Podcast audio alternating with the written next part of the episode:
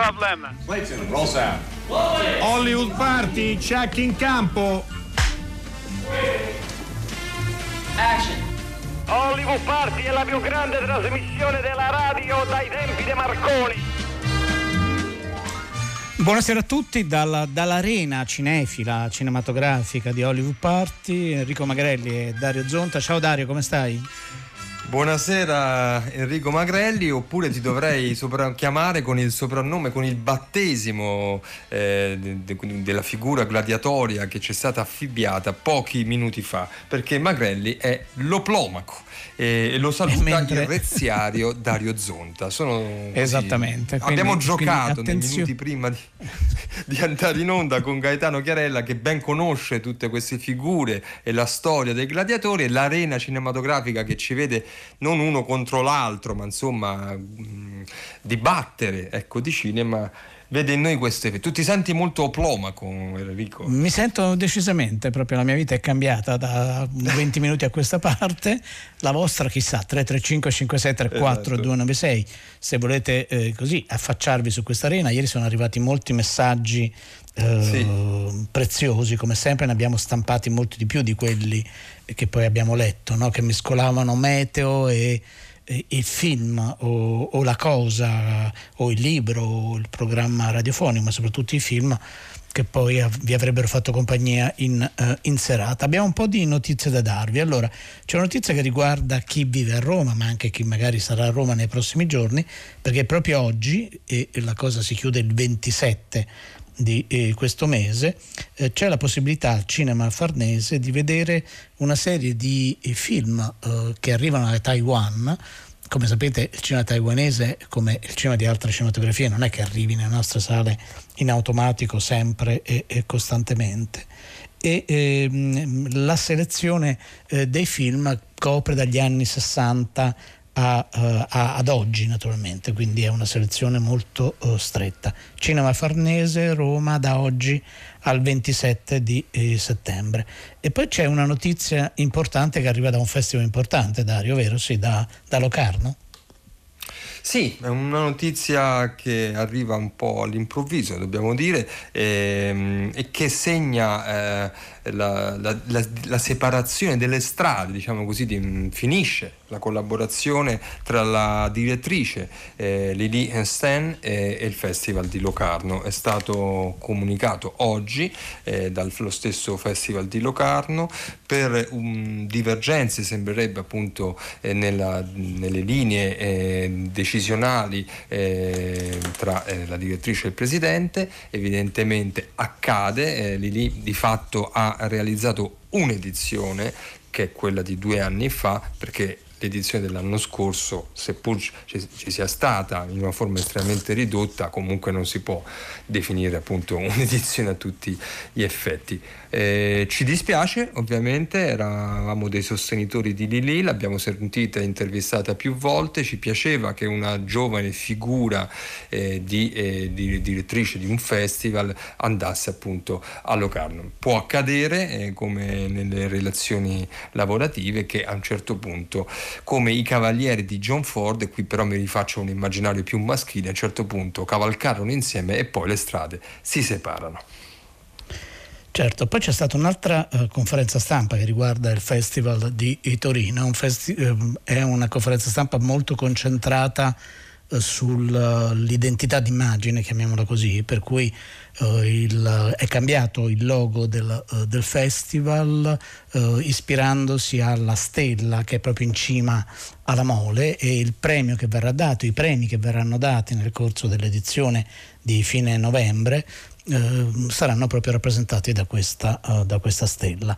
Ehm, tra le notizie naturalmente dei film il direttore Stefano Francia di Cella ha rimandato alla vera conferenza stampa, quella di fine eh, ottobre. Eh, I film in concorso saranno solo 12, saranno 12 gli spazi anche nel quale il festival si articolerà, a parte eh, alcune delle classiche sale che già, eh, che già sono state usate in passato. C'è una forte presenza di sale eh, parrocchiali e sono state annunciate alcune delle masterclass, per cui ehm, ci sarà la possibilità di ascoltare Stefania Sandrelli eh, dialogare con Andrea Occhipinti, Sakurov, Mac Malbaff e, e, poi, e, poi, Giorgio Diritti ehm, e queste sono le, le, prime anticipazioni che arrivano da uh, Torino. Uh, i film in concorso saranno appunto come dicevo 12 e probabilmente Hollywood Party o, o, o da lì o, o da qui. Uh, quindi in presenza o in modo virtuale seguirà naturalmente il, il festival. E poi c'è stato anche un lutto un lutto importante, vero Dario? Sì, mm, pochi, di fatto pochi minuti dopo la fine della trasmissione di ieri già i primi TG nazionali davano, la, insomma, annunciavano la scomparsa eh, di un personaggio mitico della scena francese, ma non solo, Juliette eh, Gréco, eh, musa dell'esistenzialismo, eh, figura carismatica, era morta a 93 anni in Provenza ehm, ed è stata un personaggio, sì, forse leggendario straordinario sicuramente per, eh, per, la, per, la, per, la, chanson, per la canzone francese, ma anche eh, per il cinema, un po' di meno. Eh, in Italia famosissima, no? Enrico, eh, per chi ha un, insomma, una certa età e se la ricorda per una serie eh, televisiva, eh, Belfagor, che andò in onda negli anni 60, ma aveva anche eh, girato con eh, diversi film, con registi molto importanti, con, per esempio mh, con Duvivier nel Regno dei Cieli, o L'Orfeo di Jean Cocteau, eh, o Labbra proibite di Jean-Pierre Melville, ma ancora Gli anni e gli uomini di Jean Renoir sebbene insomma, la sua carriera sia più legata alla, alla canzone, alla performance musicale. Allora, noi vi proponiamo un, un, estratto, poi troverete sul nostro sito, frequentatelo perché crediamo che ne valga eh, la pena, ma lo diciamo non solo perché siamo coinvolti nella trasmissione, eh, c'è la versione integrale, perché in, in una puntata di Hollywood Party del 26 giugno del 1997 quindi Hollywood Party esisteva da, uh, da tre anni, uh, c'è proprio c'è stata un'intervista con Juliette Greco, riconoscerete anche le voci di Steve Della Casa e David Greco. Alors Juliette, vous voulez nous parler un peu de votre rapport avec, avec le cinéma américain. Juliette, chiedo a Juliette Greco se ci vuole parlare de, de, del suo rapporto con il cinema americano. Euh, le cinéma américain, euh, à cette époque, était euh, un cinéma très hollywoodien. Cioè il cinema, mo- eh, ah, sì. Era un cinema molto hollywoodiano a quell'epoca? Ouais, c'est-à-dire que, que nous, bah parce que par, par exemple nous étions, euh, je parle de mon travail en, euh, avec avec le, le cinéma américain, n'est-ce pas? Io parlo del mio lavoro sul cinema americano. Oui, oui, c'est ça. C'est ça. John Huston. Oui. Et d'autres Oui, par exemple, pendant toutes les racines du ciel, nous sommes lavés avec de l'eau minérale qui venait de France par avion. Ah, allora, bellissimo. quando giravamo le radici del cielo ci siamo lavati con l'acqua minerale che ci portavano dalla Francia con l'aereo. C'est impensable, enfin. C'est très symbolique, oui, absolument. È molto simbolico, dà l'idea dell'opulenza hollywoodiana. Mais tout ça était fou. Euh, C'était une époque où le cinéma euh, américain était, était, fou. Era l'epoca in cui il cinema americano era completamente pazzo. Euh, maintenant, aujourd'hui, euh, les choses sont redevenues beaucoup plus, euh, beaucoup plus calmes. E le cose adesso sono molto più calme e più razionali. Voilà. Mm. mm. Mais cela dit, c'était une expérience merveilleuse. C'est un'esperienza meravigliosa, direi. J'ai rencontré des gens euh, magnifiques, des acteurs superbes, des, euh, des techniciens magnifiques et, et, je suis très heureuse de, de ce que j'ai fait. E sono molto orgogliosa di quello che ho fatto, ho incontrato tecnici, attori e registi meravigliosi. Vous vous rappelez de, de cette soirée pour la presentazione delle Racine del Ciel? Si ricorda di quella serata della presentazione delle Radici del Cielo? Pas très bien. Non tanto. non moltissimo.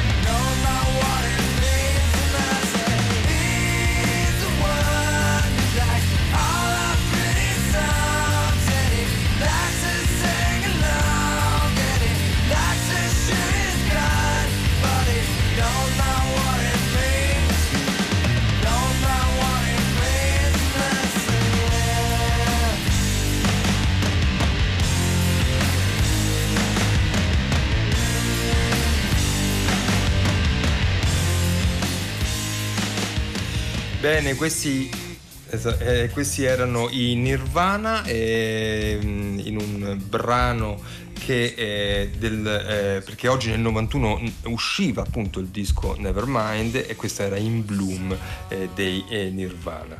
Ehm, ehm, sono arrivati diversi messaggi e qualcuno ci ricorda e a questo punto lo facciamo con molto piacere visto che sono gli ascoltatori preparatissimi che oggi è il compleanno del trace Alberto Crespi, trace perché è la quarta figura, adesso diremo chi è il terzo, che compie gli anni, quindi tutti noi ovviamente Enrico facciamo gli auguri ad Alberto no, Crespi. Questo... Mentre poco prima que... abbiamo sentito un giovane mirmellone Steve della Casa e qui abbiamo chiuso quindi il quadro che intervistava Giuliette eh, Greco.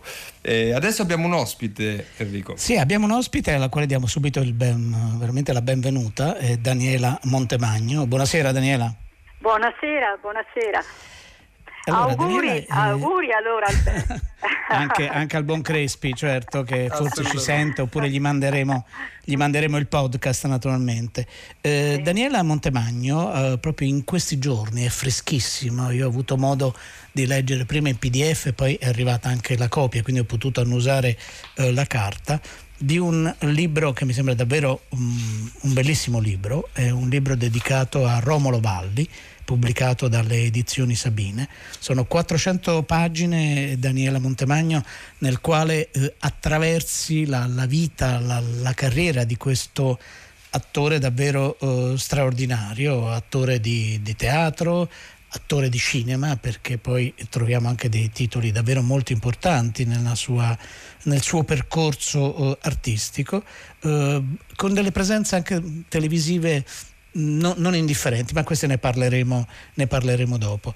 Uh, Daniela Monte- eh, ma non solo questo, no? perché Daniela dentro poi ci sono testimonianze di persone che hanno lavorato con lui o che lo hanno o che le hanno conosciuto e ci sono anche due lettere di Federico Fellini, ma ne parleremo, ne parleremo fra un po'.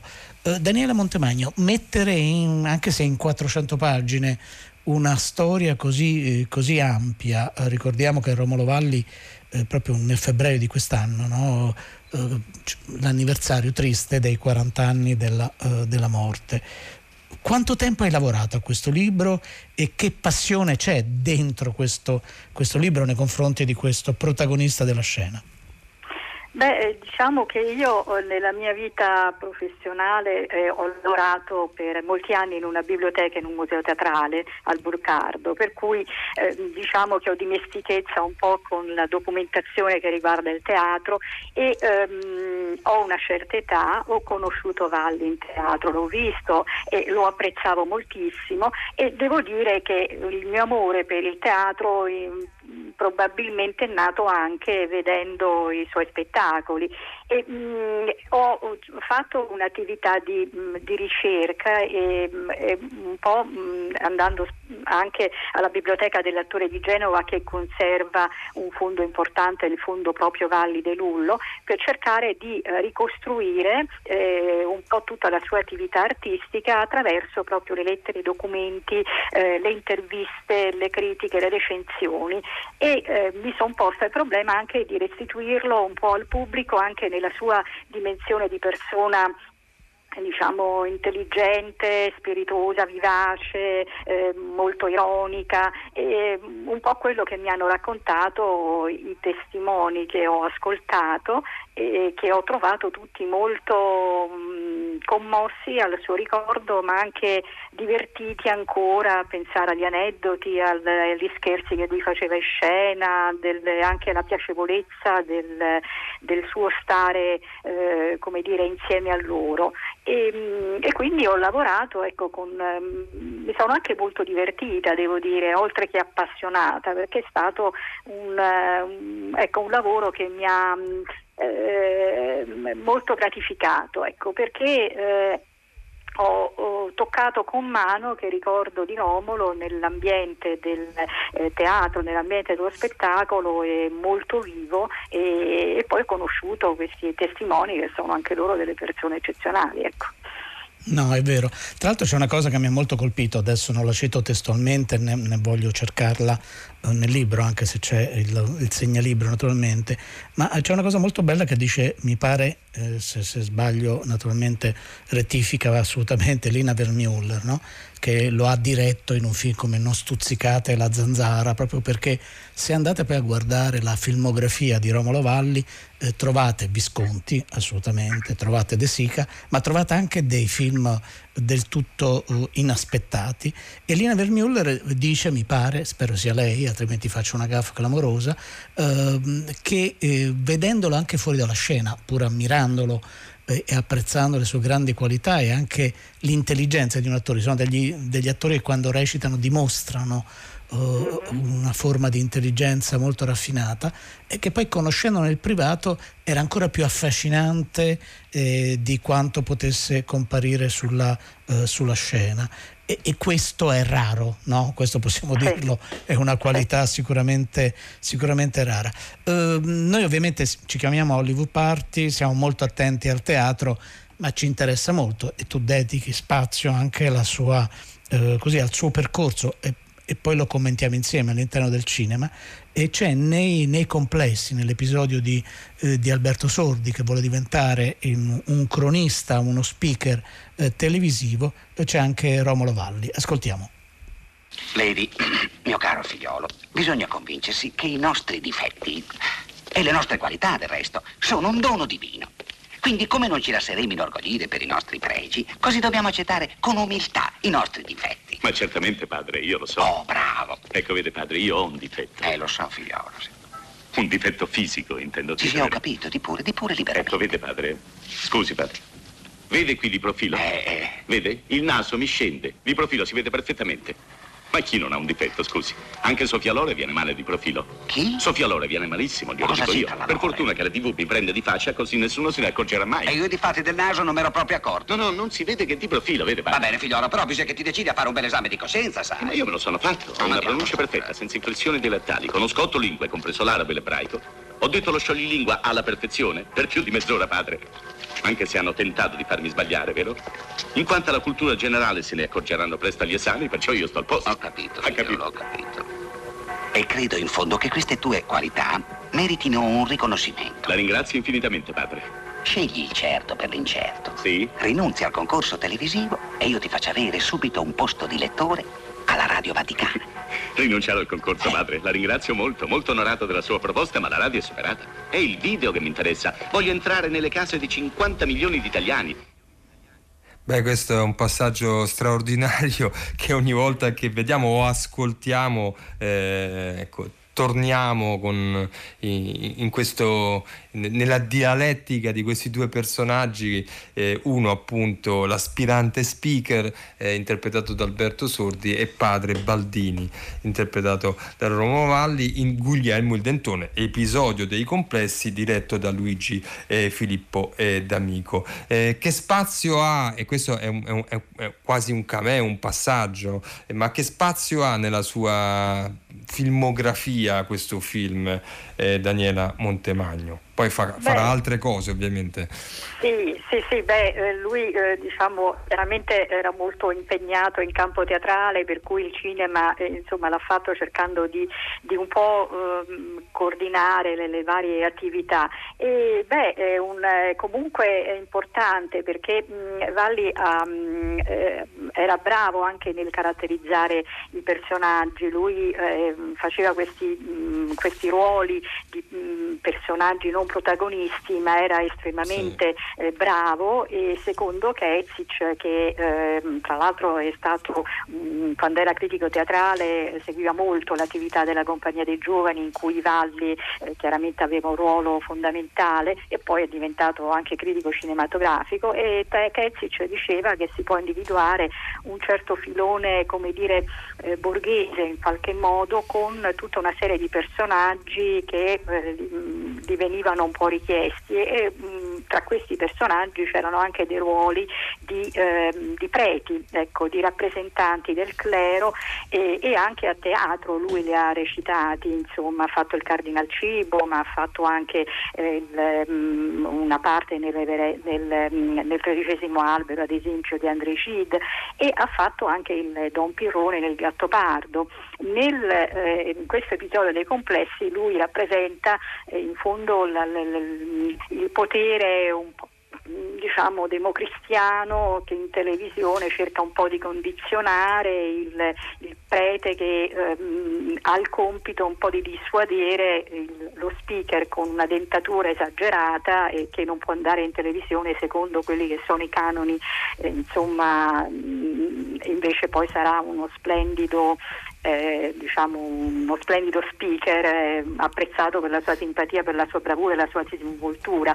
Quindi ehm, eh, Valli era bravo nel fare i, preti anche, insomma, gliel'hanno fatti fare tanti, sia in no, teatro che, che, insomma al cinema. Che ecco. al cinema. Mm, sì. No, stiamo parlando con Daniela Montemagno del suo uh, la sua bellissima biografia dedicata a Romolo Valli, eh, pubblicato dalle edizioni Sabine, nel quale naturalmente gran parte è dedicata giustamente alla, al teatro, ma il cinema non viene assolutamente trascurato.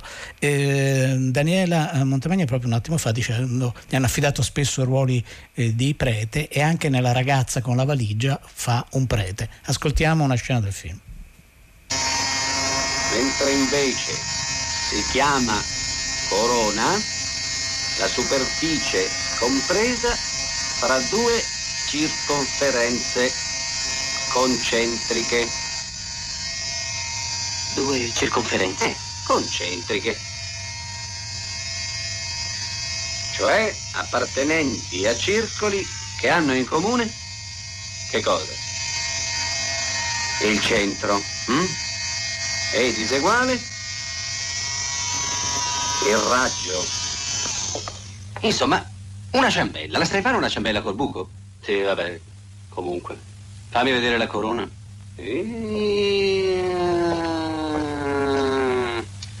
Questa.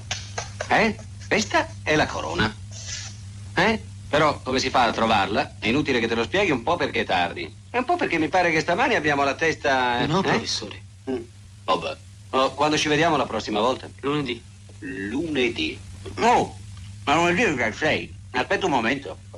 Oh, guarda, ci ho messo dentro anche le dieci lezioni dell'ultimo trimestre, eh? Tieni, dalla alla zia e dille che controlli il conto, perché io le somme non le so fare.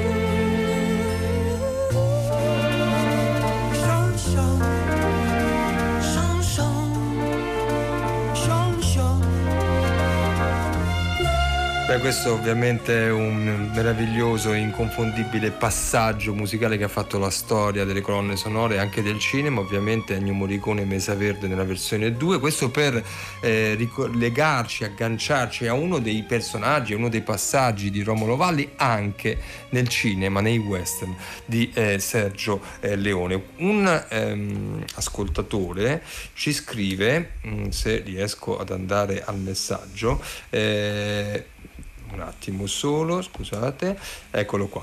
Eh, ci scrive eh, che eh, Romolo Valli sarebbe stato uno straordinario maître d'hôtel di Balbec della Recherche. Eh, lo fu in morte a Venezia. Questo riferimento a Proust eh, ci aiuta eh, ed è una domanda che vorrei fare a Daniela Montemagno per parlare eh, al di là del cinema di qualcosa che sta sotto, prima, dopo ehm, al teatro, al cinema, alla radio, cioè questa il gusto, la, la, formazione, la grande eh, aspirazione culturale anche letteraria eh, di Romolo Valli, che amava molto Proust e non solo, eh, amava anche molto la saggistica eh, letteraria, no? Eh, le sue letture erano Gide, il Journal. Ecco, le va di raccontarci anche questo aspetto di Romolo Valli, anche ovviamente uomo di cultura, oltre al fatto che è stato anche un grande organizzatore culturale, i cineclub, eh, le direzione dei festival, insomma quest'altro Romolo Valli.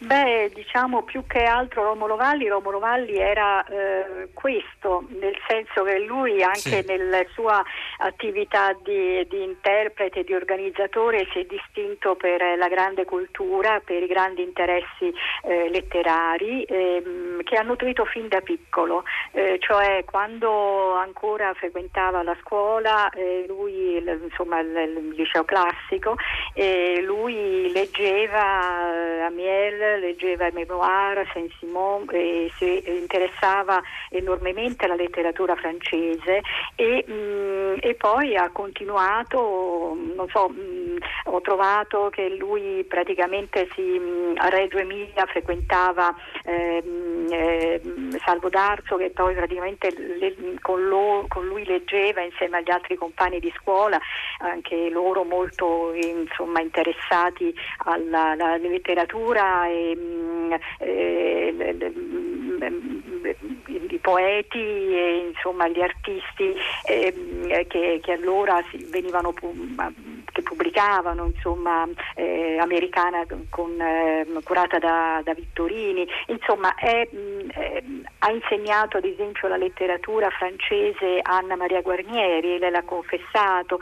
Insomma amava Proust ed era un collezionista di tutti i documenti di Proust e cercava di condividere questa sua passione con, con gli altri che lavoravano con lui ed era una passione che avevano anche Visconti, Tirelli, insomma addirittura loro inventavano, si inventavano dei quiz eh, per, ehm, insomma, sulle, sui personaggi prustiani, eh, ha continuato a leggere, ad appassionarsi, lui anche quando era giovane ha eh, promosso, ha divulgato so, l'opera di Garcia Lorca in provincia, ehm, eh, insomma era appassionato fatto, leggeva Harry James e, e anche a teatro ha fatto in modo che venissero recitati del, insomma lui era tra i tre protagonisti degli atti unici di Harry James che in Italia ancora non si conoscevano ecco eh, lui viveva di questo infatti eh, Guerrieri mi sembra che insomma l'ho messo anche anzi l'ho, l'ho inserito in quella, nel capitolo hanno detto di lui in fondo con, dove appunto la Vertuller parla della,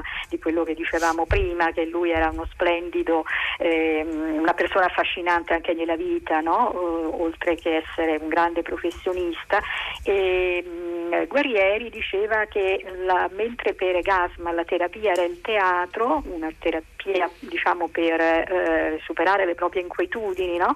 per Valli era la cultura e per cultura si intende eh, l'interesse per l'arte, la musica, eh, la danza, la let- cioè proprio faceva parte della sua vita, lui era così insomma ehm, e a proposito anche dei registi cinematografici lui apprezzava quelli che leggevano e andavano a teatro perché mi, mi considerava di maggior spessore rispetto agli altri. E, Chissà cosa come si troverebbe in questo oggi un Romolo Valle? No, no, che, no, no, eh, non benissimo.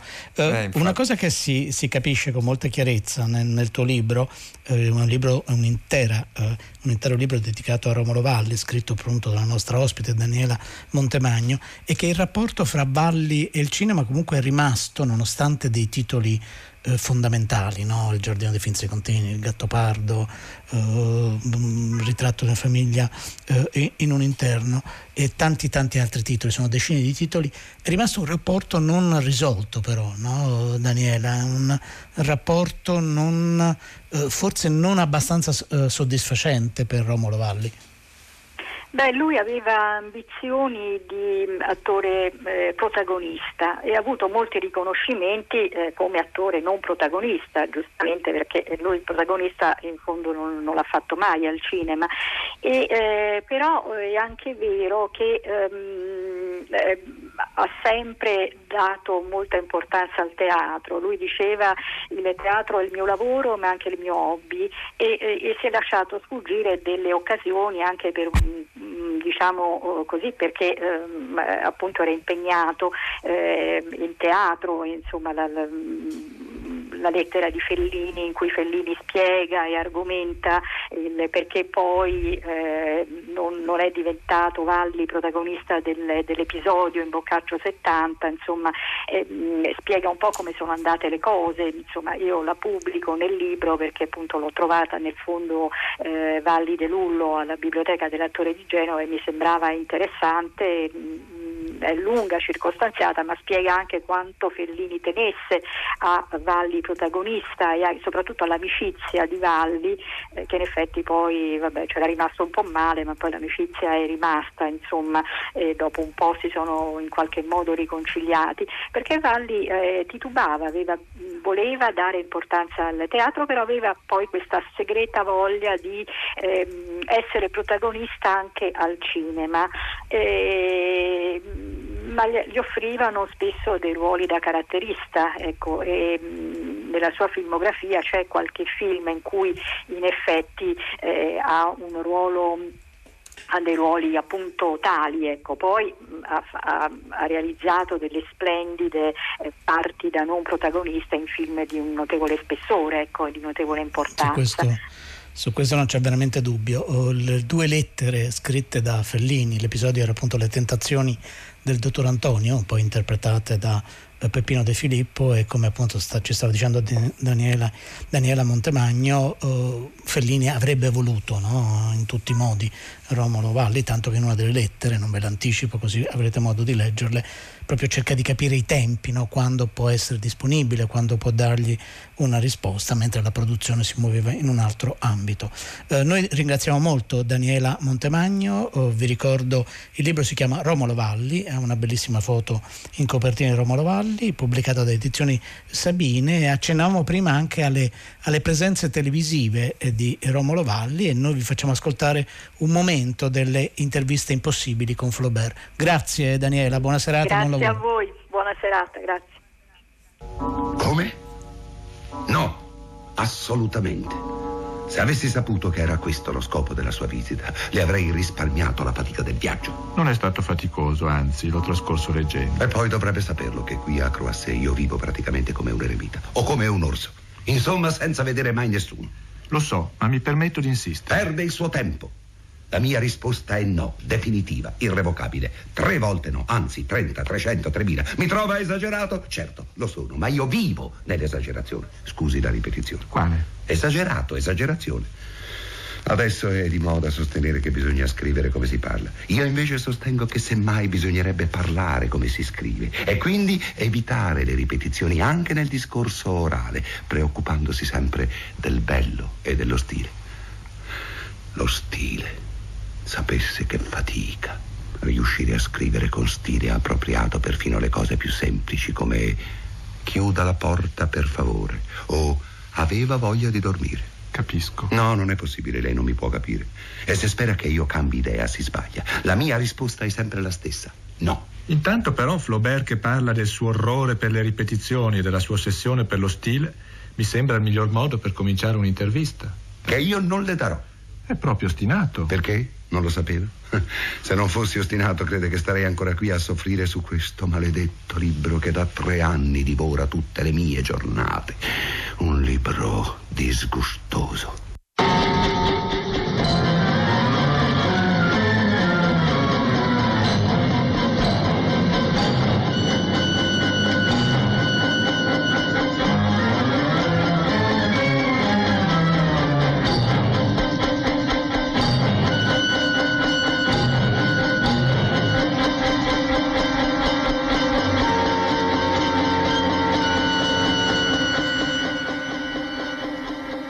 Titoli di coda di un borghese piccolo piccolo eh, di eh, Giancarlo Caramello. Questo per chiudere il nostro, questa lunga um, intervista a Daniela eh, Montemagno per un libro veramente bello dedicato a Romolo Valli. Adesso vogliamo eh, dedicarci invece a un'uscita cinematografica che vogliamo segnalarvi eh, perché è un film che ci ha colpito, lo abbiamo visto al Festival di Berlino a febbraio praticamente l'ultimo festival che è stato fatto in condizioni normali e vogliamo farlo con eh, un collega critico e amico Roberto Manassero. Buonasera Roberto. Buonasera. Ciao Roberto. Grazie. Ciao, grazie. Ciao. Allora, il tedesco Petzold rielabora alla sua maniera la figura mitologica dell'ondina, creatura marina del folklore europeo, con una storia d'amore e vendetta che si sviluppa nel corpo fisico di Berlino tra architettura e cinema. Questa cosa questa dichiarazione, questa sintesi non l'ho fatta io, non l'ho scritto io, bensì Roberto Manassero nel suo bel articolo recensione dedicato al film su My Movies. Allora, Roberto Petzold da anni racconta Berlino, forse tutto il suo cinema racconta Berlino, qui lo fa con un, all'interno di un melone, una storia d'amore anche emotivamente molto coinvolgente, benché lui sia, come giustamente tu scrivi, un regista molto di testa. Dici come eh, è questo Undine? Allora, è un film eh, complesso, eh, molto molto rigoroso e se vogliamo anche un po' molto ricercato intellettualmente, ma eh, come, come, quasi un racconto mitologico riesce anche a essere molto forte, molto emotivo e molto, molto sentimentale. È un melodramma, è la storia di un, di un amore che finisce eh, e che ricomincia vista dal punto di vista di una donna che è proprio Undine, il nome della protagonista, che è una sorta di revisione contemporanea del mito dell'Ondina, che è una figura leggendaria che uh, non, ha, non, ha, un'anima, è immortale, ma guadagna un'anima mortale se si innamora di un uomo e, e, fa, un, e fa, un, figlio con lui. E nel, nella mitologia c'è la storia che fa parte eh, di una serie di storie delle ondine che è il, il cosiddetto sonno dell'ondina, l'ondina che si sposa con un cavaliere, poi dopo comincia a invecchiare perché perde la sua immortalità, il cavaliere la tradisce, lei lo scopre mentre, mentre sta dormendo, allora gli dice che finché può respirare, eh, che, che, che, che, non dorme, potrà vivere, ma appena si addormenterà morirà.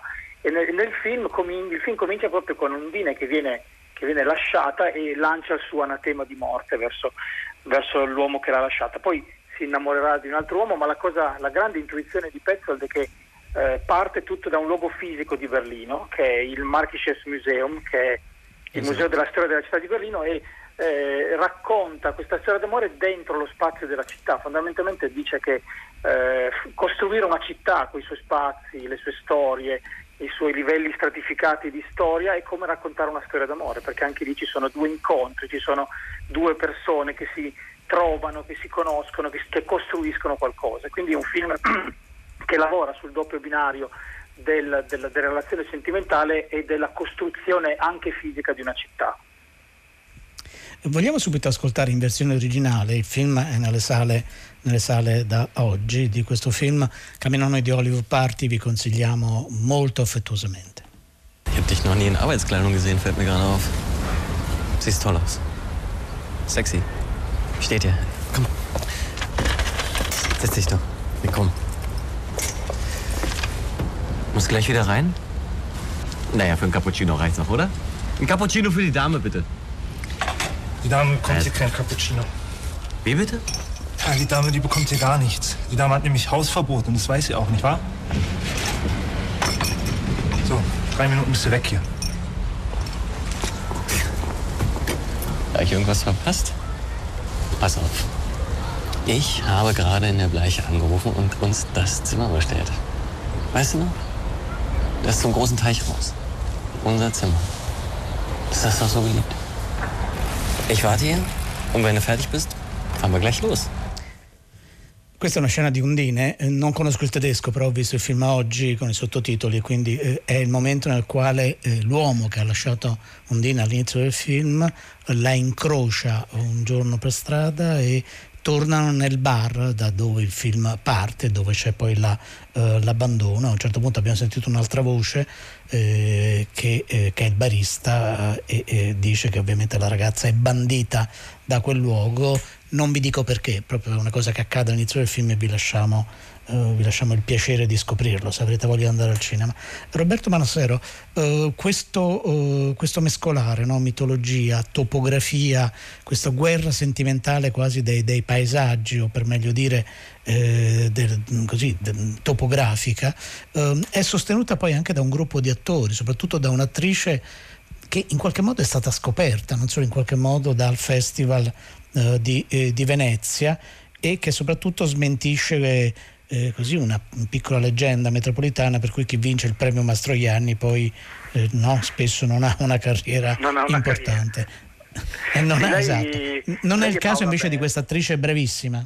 Che è Paola Ber, che è stata premiata proprio a Berlino lo scorso febbraio con l'Orso d'Oro per la migliore interpretazione di Undine e che aveva già lavorato con Petzold nel film precedente, che è La donna dello scrittore, eh, dove faceva coppia proprio con il personaggio di, eh, di cui si innamora Undine in, eh, in questo film, che, che, si chiama Christophe e che è l'attore Franz Rogowski.